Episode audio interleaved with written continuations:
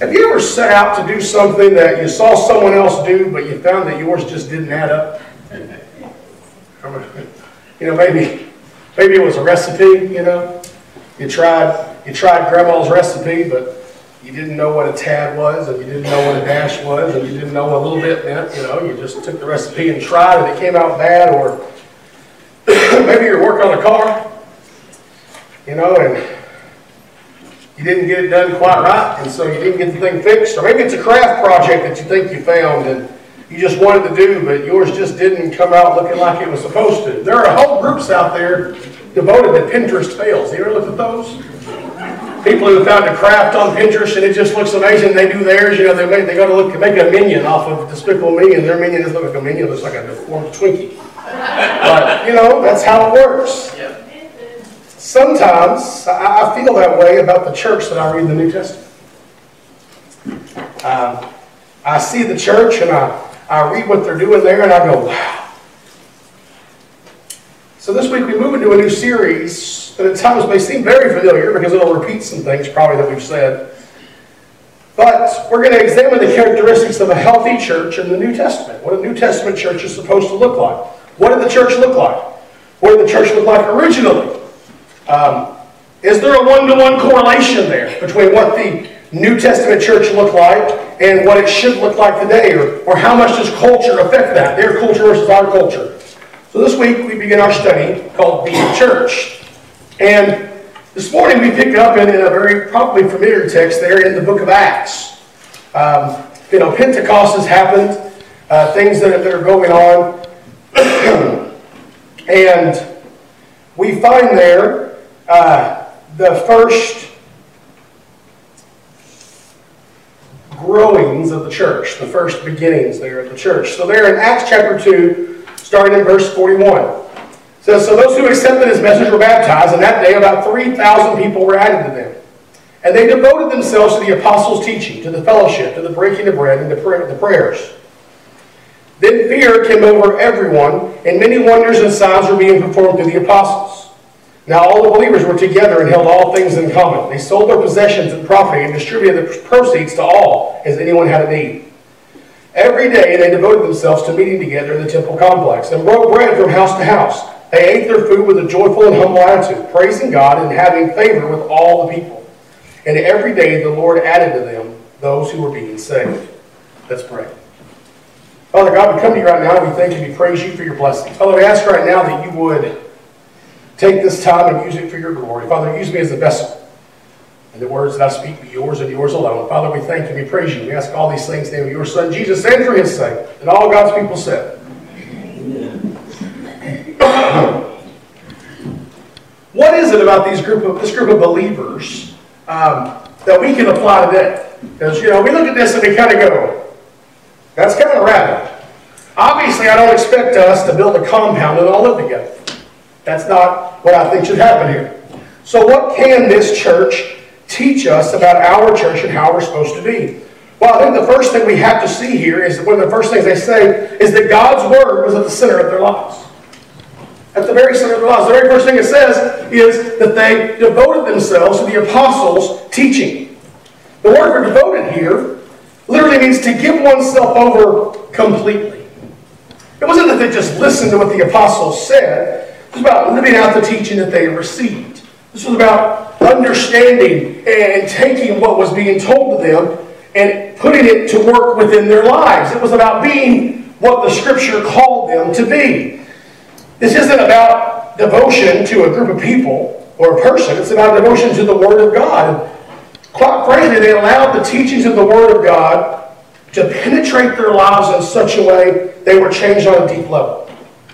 Whatever the apostles taught or read from the Word, they didn't just listen. They became, as James would say, doers of the Word. They took what the apostles said and they made it their own. They were devoted to that teaching. And that also meant that they were devoted to the Word of God as opposed to other philosophies of the day. Imagine the world that these people are in. They're in the Roman Empire, so you have the Roman thought, you have the Greek philosophers, you have the Persian influences, all in the midst of what's going on here. And this first church looked past all that and devoted themselves to God's work. And I think now we are closer to what the first century church was like than ever before. We had this level of what, what theologians would call syncretism. We have a blended world, a world that, that takes from everything and puts it together and throws it into a blender and calls it good. You know, it's. And then sometimes that can be a good thing. Call America a melting pot. We want us all to be equal and be American. But at the same time, if you're throwing bad things in with good, where does it get you? Today we have people who add or, take away from God's Word. It's very easy to follow a charismatic leader. It's very easy to have someone who comes in with all these degrees and all of these titles and all this experience who tells you, well, I know you've always heard that the Bible says this, but I think we're missing something. you know, there are people out there who want to say that, that hell isn't real. Because a loving God wouldn't send people to hell. And there's, there's, there's logic in that for someone, right? If, if you know you were dealing with a family who none of them believe in Jesus, it brings great comfort to you to think that they just won't exist anymore. Rather than there's punishment that goes along with it. For me, I'm almost more terrified of not existing anymore. I don't know. But it's easy to, to fall away. It's easy to, to have someone twist it just a little bit. Not twist it a lot, just a little. There's another big world religion out there who Baptists talk about the priesthood of the believer. They talk about the priesthood of believers. It's not a big change, but it's big enough to change everything. That's like if I'm making a cake and it calls for a cup and a half of sugar, and I put a cup and a half of salt. It's not a big change, but it changes everything. And so when we see this, we see that they were devoted to God's Word. They were devoted to doing only what God's Word told them to do. And they weren't going to listen to what the world was telling them. They were going to listen to only what God's Word was telling them. And so it's very easy for us today when we have everything around us screaming at us to hear the world. Because the world is always talking to us. The world is always sharing ideas. The world is always telling us what they think is right and what they think is wrong. And, and they're always telling us how what we believe is wrong. It happens all the time. But the apostles were teaching the Word of God. And if we can learn to devote ourselves to the Word of God and not be led astray by the things of the world, we've taken our first step in being the church. Because the problem is, when we don't take the Word of God for being the Word of God, we find ourselves in trouble. You know, we parents have always, we always say when we're growing up, I'm never going to use this line, we all do it. Because I said so. Right? As a child, you all went, well, I'm not going to say that to my kids because I want a reason. But sometimes the reason is, I'm daddy. And it's daddy's rules, and I said so. That's the same thing with the Bible. Sometimes I don't have to tell you why God does what he does. I just got to tell you that's what God does. I can't tell you why Jesus wants to offer grace to everybody. I just know that he does. I can't tell you why God would say go in and, and, and wipe out an entire civilization. I can't tell you why. I have my theories, but I'm not God. But I know that God said to do it. And that's the hard thing. Sometimes we don't understand. We just have to learn to devote ourselves to what the Bible says. So, one, they devoted themselves to God's Word. But two, they had a worshipful attitude. A worshipful attitude. He says, everyone was filled with awe, and there were signs and wonders. They didn't get their attitude because of signs and wonders. Signs and wonders came because they had the attitude. So often we get that backwards. Remember Thomas? after Jesus has appeared to the other disciples and he wasn't there. And he says, Well, when I get to see and I can put my hand in his side and I can touch the, the, the, the wounds on his hands, I'll believe. And Jesus says to him when he finally does see him, You believe because you've seen, but blessed are those who believe who do not see. The truth is, it's so easy for us to, to expect, well, I'll worship when I have a reason to worship. That's backwards. When we only worship when we have a reason to worship, we're missing out on what we, we need to do. They lived this as an attitude of expectation. They expected God to show up. They expected great things to happen. They were in awe of the mightiness, love, and grace of a God who loved them enough to die for them. They had an attitude of worship. I think that attitude would allow for signs and wonders. That attitude would allow for miracles to happen. I'm not saying that if we come expecting miracles, we'll receive miracles, but I'm not ruling it out either. I'm, I'm never going to say that miracles don't occur because miracles still happen today. But the truth is, when we come to worship, what we come in expecting to get out of the service is what we're going to get out of the service.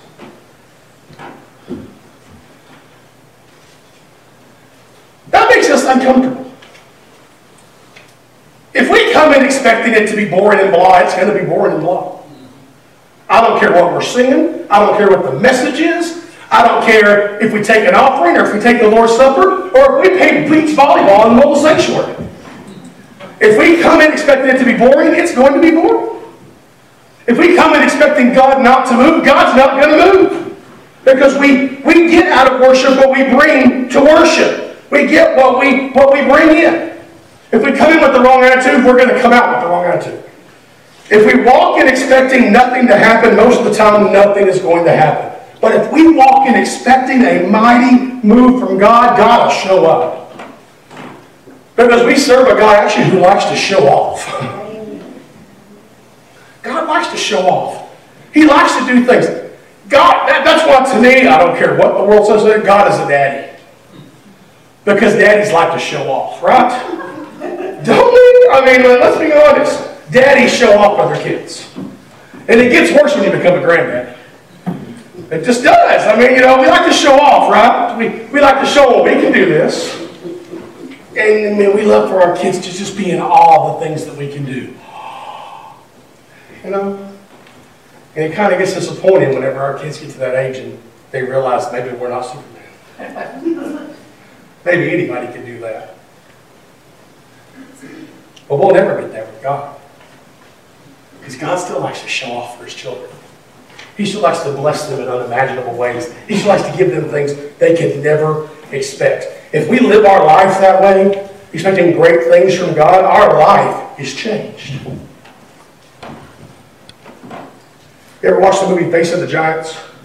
I know it's a football movie. It's about basketball. But Facing the Giants is a good movie. And there's that one point where the coach is sitting there in his office and he is just so stressed out. And the man's walking through the building praying over every locker of every child that's in that school. And he stops in and he's talking to the coach, and the coach says, No, he's just confused. And the man says to him, There are two farmers who, who have fields, and there's a drought. And one goes out and plows his field and the other doesn't, which one is expecting rain? Man, how we live and what we expect from God changes how we see the world and how our life looks. If we're always thinking that God's going to disappoint us, then nothing's probably going to happen because we're not going to see God working. We're not going to see when God does things. We're not going to see when God provides something that we never thought He would provide. I had an amazing experience this week. If you follow me on Facebook, you already read about it, but you're going to hear about it again. Uh, I spent $2,500. That's not the amazing part. Uh, transmission in the van, we went and got it replaced. And I'd asked the guy before he did it, I was like, I need to know the final price. I need to know exactly how much it's going to be. Because, you know, I've got to get this together, see if I can afford it. And he said, 2500 is the top dollar. He said, that's taxes, labor out the door. He said, I'm telling you, probably less than that. Okay. then do it. And he had it over the weekend. And he called me on Monday and he said, Here, it's done. The total's twenty-seven eighty-seven. Carrie wasn't happy. At all. Um, and I went home and she was mad and she was stomping around and I was like, it'll be okay, we'll figure it out. And I went up there and I told the guy, I said, you know what? Here's twenty-five hundred in cash. And he counted it out. And I went to give him my credit card. He went to take it and he stopped and he said, what do you do? I I'm the pastor of the Baptist Church in Lafayette. And he said, you bet your quota, go on. $276 you just wrote off. That's a blessing from God. Something that God did. And I walked in there expecting something to happen. I was, I told Kerry, I said, I'm going to go in there and I'm just going to ask. I'm just going to explain to him what's going on and see what's going to happen. And that's what I did. And he went, you know what? Thank you. We got to live in a way that we expect God to do great things. They were there in the book of Acts expecting God to do great things. They're meant to do mighty and wonderful things. We've got to learn to live in awe of an all-powerful, all-loving God. But they also lived life together. They lived life together. You know, they knew what community was. They had everything in common. They didn't hide anything.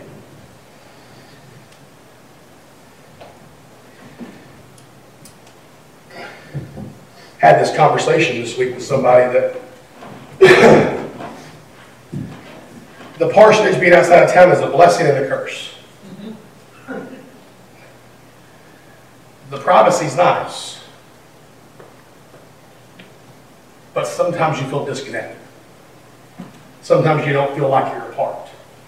And so, I'd like, if Carrie is sick or one of the kids is sick and she doesn't come to church for a couple of weeks, she feels like she's not seen anybody in two or three weeks because she's been by herself in this spot. These people lived life together. They did everything together. It wasn't just, oh, I'm going to go to church on Wednesday and I'm going to go to church on Sunday. It was, they lived together. They weren't afraid to fail in front of each other. Every need that they had was a need for everybody. If somebody needed to go to college, it was a need for everybody. If somebody was sick, it was a need for everybody. If there was a death, it was a need for everybody. They were one big family. And it wasn't just needs, it was their life. They were committed to each other. It said every day, day by day, day by day they met. You know what? We only meet twice a week. They met every day. Every day they were up. They met together in the temple, they met together in their homes. There was a whole lot of feeding going on in the New Testament church. Because church wasn't about Wednesday and Sunday. It was about living together every day.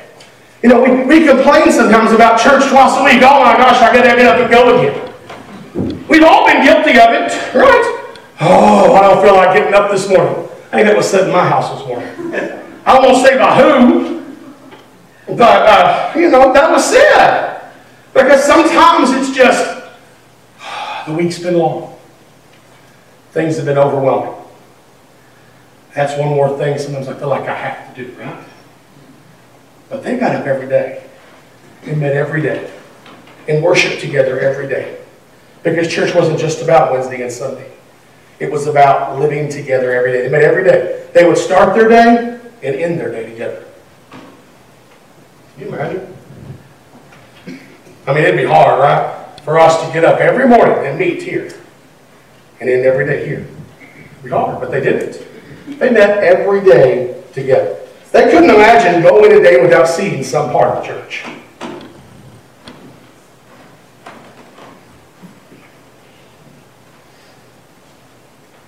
One of the ways most churches fail getting dangerous to say, um, is focusing too much on young people. We need to focus on young people. And we need to make them a part of the church, and we need to make the worship service part of theirs, and everything needs to be together. But sometimes we focus on the young people to the neglect of the older people. Sometimes our senior citizens, and I'm not saying this church does that, but lots of churches, sometimes our senior citizens don't see anybody here. And they need somebody to pick up the phone and call and say, hey, I'm thinking about you. They need somebody to love on. They need somebody to be in their lives. Because it needs to be a both and. They were a family. They cared about the young people and the older people.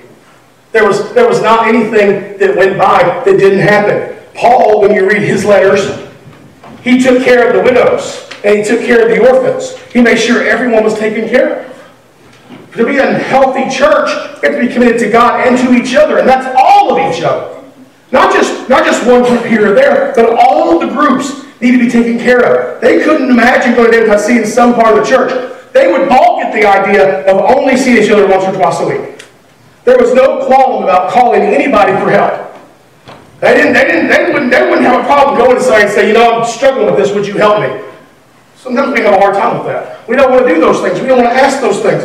They were committed to God and committed to each other, and it showed in how often they were together. They were also continually praising God. Continually praising God. They ate their food with a joyful and humble attitude, praising God and having favor with all the people. Was everything always okay? No. Pretty soon a man named Saul's going to show up and going to try to try to get a few of them. The Roman Empire was against them. The apostles all go off and they're martyred one by one. It was not always okay, but they praised God anyway. They praised God in the good. They praised God in the bad. They praised God in the everyday ordinary. They praised God. Sometimes I think we've lost the art of praising God. Things are going good, praise God. Things are going bad, God, why did you do this to me? What if instead we said, God, I know that this situation, I don't know what you're doing with it, but I'm going to praise you anyway. I'm going to praise you anyway. I'm going to praise you because you're God. I know I told some of you about this, but one of my professors had some friends, and he wouldn't tell us which church because we would all go find out, find them and talk to them. But he had some friends in the church that they believed they were not the elect. They believed that their lot in life was to go to hell. But they came to church every Sunday and praised God because God was God and deserved to be praised. What? That's praising God in the bad right there, let me tell you. Now, I have a feeling one of these days they're going to get there and be awful surprised if they made it somewhere they didn't think they were going. Because their faith is obvious. They, they really believe, but they believe that they're not going to get there. And so they said, you know what? We're going to praise God anyway because God is God. That is something to me that spoke to me from the minute I heard it. I went, wow. Wow. I can't imagine. And here I am upset over little bitty things. My car didn't start. I had a flat tire. I had a sore throat. I had the sniffles, back when sniffles were just sniffles. Um, I had all these things. And I was so upset and I was so mad. And here these people literally thought, you know what? This is all there is for me. And then I'm going to be tortured for eternity. But I'm going to go to church and I'm going to praise God because He's God. That's how you praise God. You praise God in everything. You praise God in the good. You praise God in the bad. You praise God in the everyday ordinary. Do you praise God for the ordinary stuff of life? I mean, just the ordinary stuff. I opened up the refrigerator and the milk didn't have a bad expiration date on it. Praise Jesus.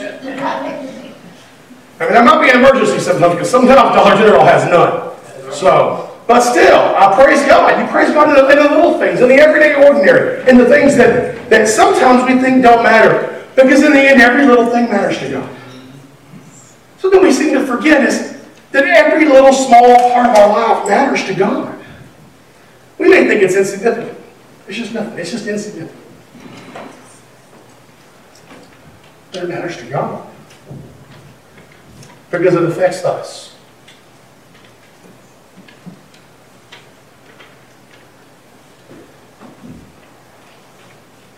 You ever wake up on a day when you were sick on laundry day and you got to get dressed, but there was no laundry day?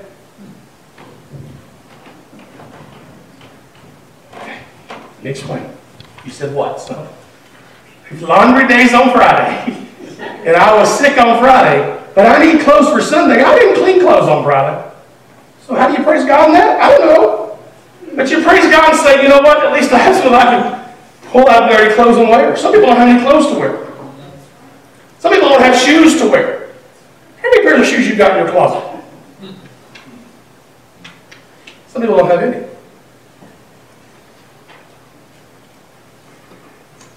Have a roof over our head, food in our bellies, clothes to wear.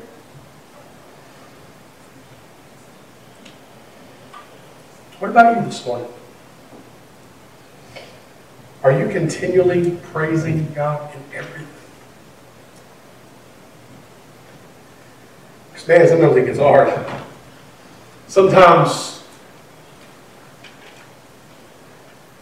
life is tough. And sometimes things happen to us that there is no explanation.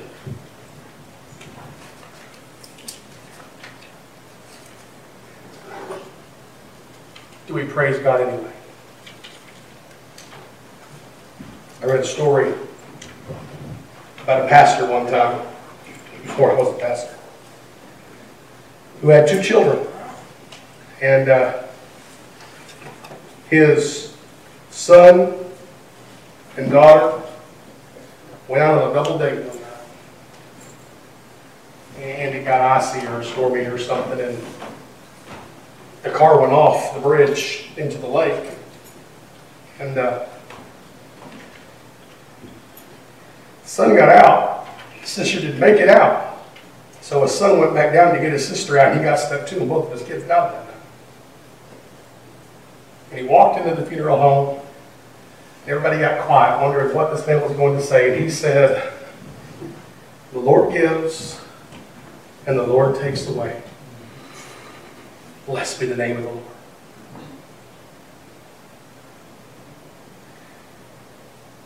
If there's a main point, if you want to write it down, I don't have a slide for it's that the church is supposed to be a biblically centered, worshipful community who lives together, praising God in everything.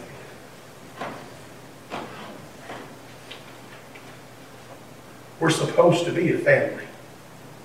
That's who we're supposed to be. In families, we don't have things. I mean, you know, y'all heard about my family. We can try to sweep them under the rug, but it don't work very well. Families love each other, warts and all, right? We might not like each other sometimes, but we love each other. And we're there for each other.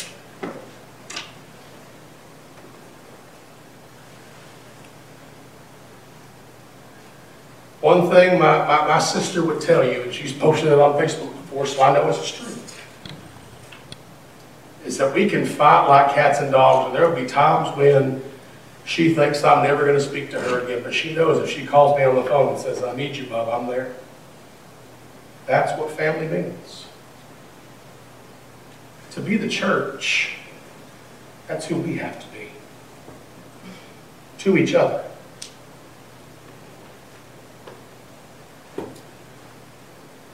We shouldn't have to filter through, well, do I really want to do this? It should just be, yeah, I'm there for you because I love you and you're part of my family. Maybe this morning, you're thinking, "Oh, Troy, that's, I think you done went off the deep end. Oh, I may have. That's okay, I've been accused of worse, so. And I would encourage you to pray about it and ask where God would lead you on that. Maybe this morning you've you've been struggling with something. Maybe you've been struggling with bringing the right attitude to God every week. Maybe you've been one of those who you've got to the point where you're just, just struggling to get out of bed and you're like, I don't even want to go. And so you walk in here grumbling and complaining and you walk out grumbling and complaining. Maybe that's the time to say, okay, God, I'm going to come in here with the right attitude, knowing that you were going to give me what I need. Maybe this morning you've been going through hard times and you've been wondering why you're not hearing from God, and now you know that you just need to start praising God. Praising Him no matter what's going on. praising Him and giving Him glory because then we know that He has already heard our prayers. So He promises in the scripture, right, that if we pray anything in His name, that He hears us. God hears us. That's amazing to me. Maybe this morning you want to pray, the altar's open, I'll pray with you. Maybe you want to start a missions or ministry. Maybe you want to join this church in membership. Oh, maybe this morning you've never known Jesus as your Savior. Maybe you're taking that step to say, I want to know Jesus. If you haven't, now's the time. Just walk outside of Troy. I want to know Jesus, and we'll go from there. But wherever you're at, whatever you need, give it to Him. Let's pray. Father God, we come to you right now and we thank you we praise you for your blessings.